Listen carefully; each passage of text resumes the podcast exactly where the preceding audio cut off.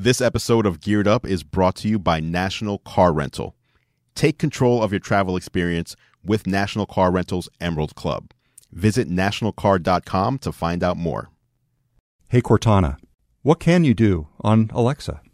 There is a lot I can help you with. You can ask me things like, open the Wayne investigation, or help me sleep. Do you want to hear more? Yeah, open the Wayne investigation. what does that mean? Here's the Wayne investigation from the games, trivia, and accessories category. Oh. Alexa, stop. I'm totally confused. Was that Cortana or Alexa? I don't know. Yeah. Is the Wayne investigation Was an that Alexa, Alexa? third party? That was weird.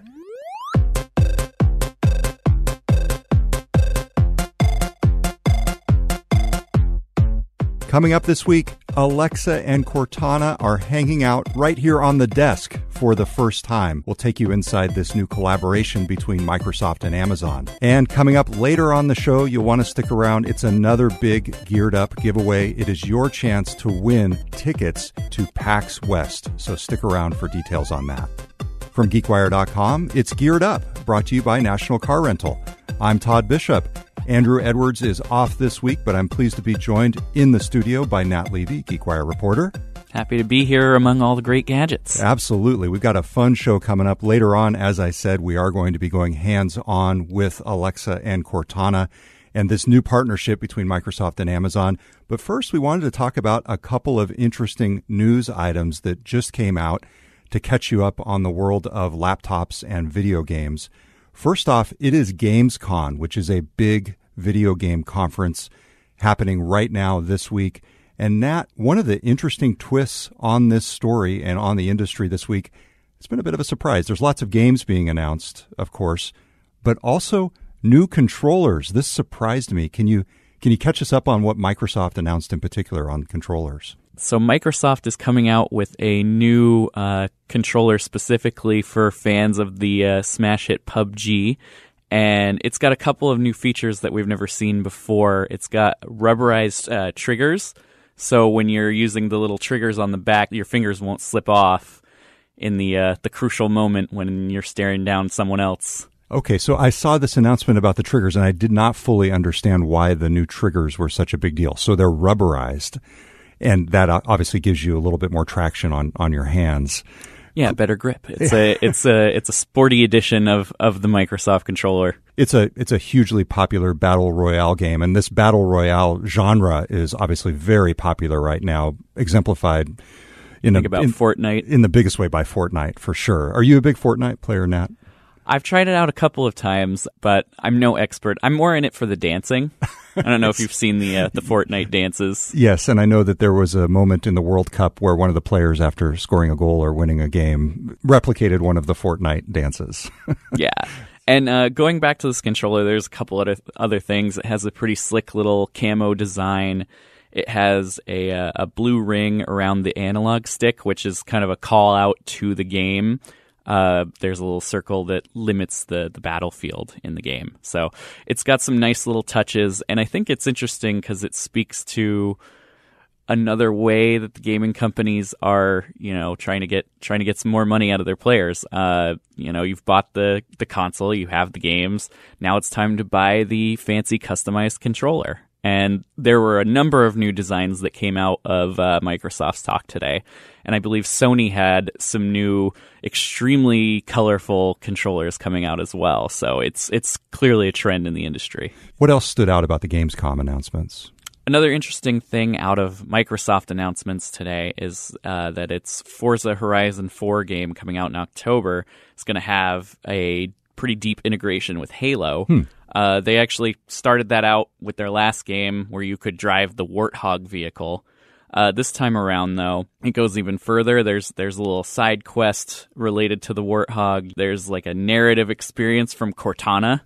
So Cortana will like narrate what you're doing, and you're playing as the Master Chief when you're driving the Warthog. So so for Halo fans, there's a nice little even deeper crossover than there has been in the past. I thought that was cool. Nice. All right. So that is just a quick rundown of some of the things that have been announced at Gamescom so far. I think I'm going to get one of those controllers. I, I think if I if I dive into the battle royale stuff, I'm going to have to have those sticky triggers. Some of the like custom designs you can put on these things are pretty slick right now. So maybe you should make your own one. There you go. All right. A GeekWire branded controller, perhaps. I like it. I like where you're headed. All right. In other news, in the laptop or at least notebook computer realm, a really interesting piece of reporting by Bloomberg. And of course, Mark Gurman is at the center of this one again. If you haven't followed this one, Mark Gurman is a reporter who gets a lot of insights into what Apple is going to be doing. The latest report is that Apple will be coming out with a new low cost laptop. This is traditionally one of Apple's biggest weak spots. They uh, have obviously very high end hardware and quality designs, but here you have the report that they're going to be coming out with essentially a budget MacBook that is along the lines of a MacBook Air, but with thinner bezels, which is a trend that Andrew and I have been talking about for a couple years now in terms of the smartphones. And it'll be much lower priced than the existing MacBook Airs and the existing MacBooks, but still with a high resolution screen. So here you have Apple making really one of its biggest forays into the world that has really been dominated by Windows PCs, mid range, mid price Windows PCs, and increasingly Google Chromebooks from a variety of PC makers. So that's going to be another interesting one to watch as Apple comes out with that. They say in October, sometime after the iPhone announcements. I'd love to learn a little bit more about why they're going in that direction. Seems like Apple has always kind of positioned itself as we're the high end guys, and I- now if they're going to the lower cost, why is why are they doing that? If you look at Mac sales overall for the past few years, they've been relatively flat. In fact, we do a chart every quarter when Apple comes out with its new quarterly earnings, and clearly they need some other area for growth. And if you look at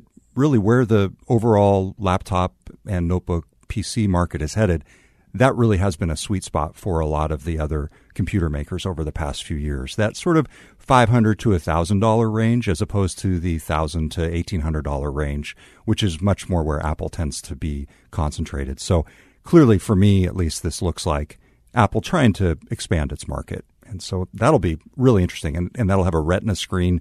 They're also coming out with an upgrade to the Mac Mini desktop computer. So some interesting reporting from Bloomberg there. And I'm sure we'll be covering that and going hands on with it when it actually comes out. All right. Before we jump into our hands on with Cortana and Alexa, we have another geared up giveaway. This time up for grabs is a four day pass to PAX West. Many of you know this giant video game conference that happens in Seattle. It's coming up August 31st through September 3rd. It is sold out as usual, but we have a set of four day passes that we're going to give away to one lucky winner here on Geared Up for PAX West. To enter to win, all you need to do is go to the podcast description if you're listening to the podcast or go to geekwire.com slash geared up and look for this episode. You can enter there. You must subscribe to the Geared Up podcast to be eligible to win. From the pool of submissions, we will pick one person at random as the winner of the set of four day passes to PAX West coming up August 31st through September 3rd in Seattle. So be sure to enter to win, and we will name the winner on next week's show. All right, we are going to take a quick break, but when we come back, we will be talking with Cortana and Alexa, and they will be talking with each other. Don't miss it. You're listening to Geared Up, and we'll be right back. All right, welcome back to Geared Up. It's Todd Bishop here with Nat Levy. Andrew Edwards is off this week, but we have two substitutes here on the table in front of us, two additional guests. They're all mic'd up. It is Alexa and Cortana in the form of an Echo speaker and a Harman Kardon Invoke speaker with Cortana in it. And there's a reason that we have these two here. Nat, why don't you explain it? Well, we finally got our hands on the, the much anticipated crossover between Alexa and Cortana. It's been over a year in the making now since uh, Microsoft and Amazon made this big splashy announcement. They missed some initial deadlines. They told us to be patient, and here we are. And we've gotten to uh, try this thing out for the last couple of days and watch Alexa pop up on uh, Microsoft PCs or uh, watch uh, Cortana pop up on these Echo speakers. So it's been really interesting. And my big question through all of this has been why would anybody want Cortana on Alexa and why would anybody want Alexa on Cortana? And I think I think that's the fundamental question we can answer in this segment. As you mentioned, you and I have been trying this out. So here's a general sense for what it sounds like. Alexa, open Cortana. Cortana here. How can I help? So from that point, you can do a variety of different things, including have Cortana read your email, and talk you through some of your calendar appointments. And I was actually able to link a Google Calendar to my Cortana and then access that Google Calendar through Alexa and Cortana. And that's part of the reason why this got a little bit convoluted, frankly. There were times when I wasn't sure if I was talking to Cortana or Alexa, and it, it I think this is very much a, an early stage kind of thing, and I'm not sure if this is really all that useful in the end. What was your experience, Nat? Well, it's it's good to keep in mind that this is really just the beginning. This is the very first thing that they've done with this, so it's not surprising that it's a little rough. Uh, the the constantly having to call out Alexa open Cortana, Cortana open Alexa. That that was a little bit of a frustration in our use. I can see like the long term picture here. If the the market goes in such a way that everyone kind of sticks to their niche, you know, Microsoft focuses on the business side. Amazon goes with all of the really interesting third party stuff. Apple's music. Google is also productivity, I guess. Uh, and search. And search. General internet. You know, if, if each of those kind of sticks to their strong point and does it really well, and the voice assistant works very well for that thing, then a situation where they're all talking to each other makes a ton of sense. But if we're all, if they're all competing against each other and just throwing every possible skill they can get up against the wall and seeing what sticks, then the point of this won't make a whole lot of sense. The place where I actually saw a lot of value was the other way with Cortana and Alexa. In other words, saying, Hey, Cortana, open Alexa, and then being able to access all of the capabilities, well, some of the capabilities of Alexa through Cortana. For example, on my Windows PC. So let's actually go to our Harman Kardon invoke speaker and we can basically get a little demo of that. Hey Cortana, open Alexa. Alexa here. What can you do on Cortana? Through Cortana, I can create a list, look up a topic, control your smart home, and check the status of your Amazon orders. I'm still working on things like playing music, timers, and alarms. I'm also working on intergalactic space travel, but that goal is a little further out. What else can I help you with? So obviously Alexa's sense of humor a little bit more evolved than Cortana at this point, although Cortana has some jokes of her own. Now, they made a good point there. You can actually control your smart home using Cortana to access Alexa if you have a bunch of Alexa enabled plugs and light bulbs at your house. So one thing I was able to do that was actually useful. I think this might have been the most useful thing that this whole partnership enabled for me during our testing I was able to go to my Windows PC, open Alexa via Cortana on my desktop, and then turn off the lights in my daughter's bedroom at home from my computer. So that's where you start to see the potential benefit of it. But to your point, Nat, the whole idea of having to open a portal to another voice assistant and not being clear at any given moment which one you're talking to, got really confusing at times. Yeah, I'm curious if this becomes the trend. Will the voices change a little bit? Like, will we see them be a little more differentiated so you can know who you're talking to? And I think that you, you kind of illustrated a scenario, and that's what's interesting about this is there are certain scenarios already where you can see the possibility down the road. I think the people who benefit most from these integrations now are people who are pretty deep into the Microsoft ecosystem, use Office 365 a lot, uh, but they also have an Echo speaker because the Echo speaker is the most popular smart speaker out there. So there's probably a fair number of these people, and they will get a lot of benefit of being able to toss it to Cortana on the speaker and and do a lot of the the Office 365 things uh, capabilities that Cortana can do. Yep, and the other way around. If you're using a Windows PC and Cortana, or you have one of these speakers that has Cortana enabled, it actually allows you to access a lot of the third party skills. And there are more than 45,000 of them now. Right, on Alexa. So you can essentially empower your Cortana enabled device to, for example, play Jeopardy or play all sorts of different games and access different web services that Alexa can access, even though Cortana doesn't have those skills on its own. So again, I'm even struggling to like explain the differences just in this context. And it, it speaks to the fact that it's not a seamless experience and you actually have to think a lot about what exactly you're doing as you're doing it and who you're talking to. It's it's also interesting you mentioned uh, some of the third party skills.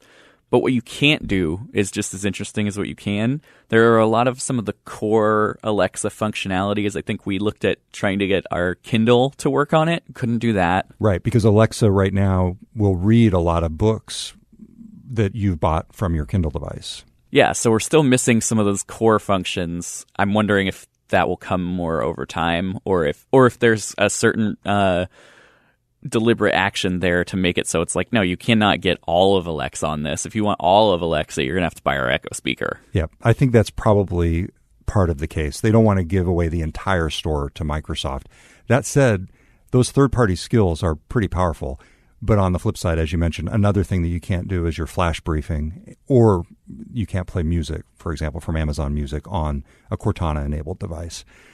Interesting idea, interesting concept. We should say again, they're releasing it as a preview and asking for feedback. After we posted our hands on review, the Microsoft people actually got in touch with us and said, Oh, interesting observations. I think we brought up some things, frankly, that they had not encountered in some of their testing and they asked us to submit formal feedback. And I kind of thought to myself, well, just read the article. you know? But at any rate, we're very much on the frontier here. Some good concepts, but not necessarily the way it's going to turn out. In Work in progress. For sure, for sure. All right, that is an abbreviated version of Geared Up. We wanted to be sure to bring you some of the news and a little bit of a hands on. Don't forget to enter the contest to win that set of tickets to PAX West. Just go to geekwire.com slash geared up or look in the description of this podcast if you're listening in an app. Until next time, I'm Todd Bishop. I'm Nat Levy. We'll talk to you next time on Geared Up.